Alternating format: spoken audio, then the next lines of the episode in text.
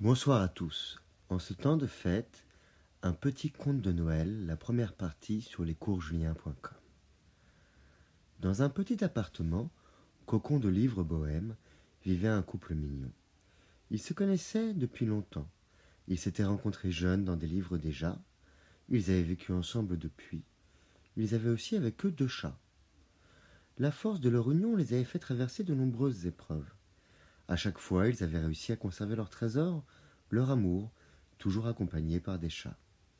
Seulement aujourd'hui, à l'approche de Noël, la tristesse les a envahis. La petite L et le petit J ne savent plus comment faire à part se fuir. Une lourdeur méchante s'est déposée dans le cocon de livres et de chats. Elle reproche à J ses piques qu'elle croit faire partie de son caractère. Il reproche à elle ses mensonges qui l'ont beaucoup blessée. Ni l'un ni l'autre ne satisfèrent alors qu'ils en ont la volonté. Le silence, les mauvais mots, les absences ont remplacé les sourires, les chants et les danses. À l'approche de Noël, ils sont proches de ne plus jamais se voir. Le plafond de leur cuisine est tombé. Elle et J ont perdu leur magie.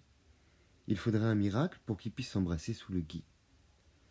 Regardant d'un œil inquiet la mésentente de leur maître, les 2 chats réfléchissaient entre ronronnements, croquettes et siestes.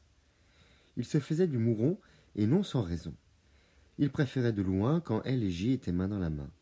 Ils ne voulaient pas habiter ailleurs. Ils voulaient garder leur foyer bohème dans lequel ils pouvaient parader, partout faire leurs griffes, sauter et se chamailler sous les regards amusés du joli couple avec qui ils vivaient. Ou qui vivaient avec eux, ce sont des chats, c'est leur territoire. Ils priaient en miaulant le dieu des petits chats quand elle ou J était absent. Ils disaient dans leur langue « Elle, arrête tes bêtises, J, sois calme et patient ». Mais le message ne passait pas. Les humains sont décidément têtus pour se faire du mal, se dirent les chats. Alors ils se réunirent en conciliabule tous les 2 un après-midi où leur maître travaillait. Après une longue conversation, ils décidèrent d'agir. Il restait peu de temps avant Noël. Ils sentaient l'urgence de la situation et avaient besoin de ce temps des miracles.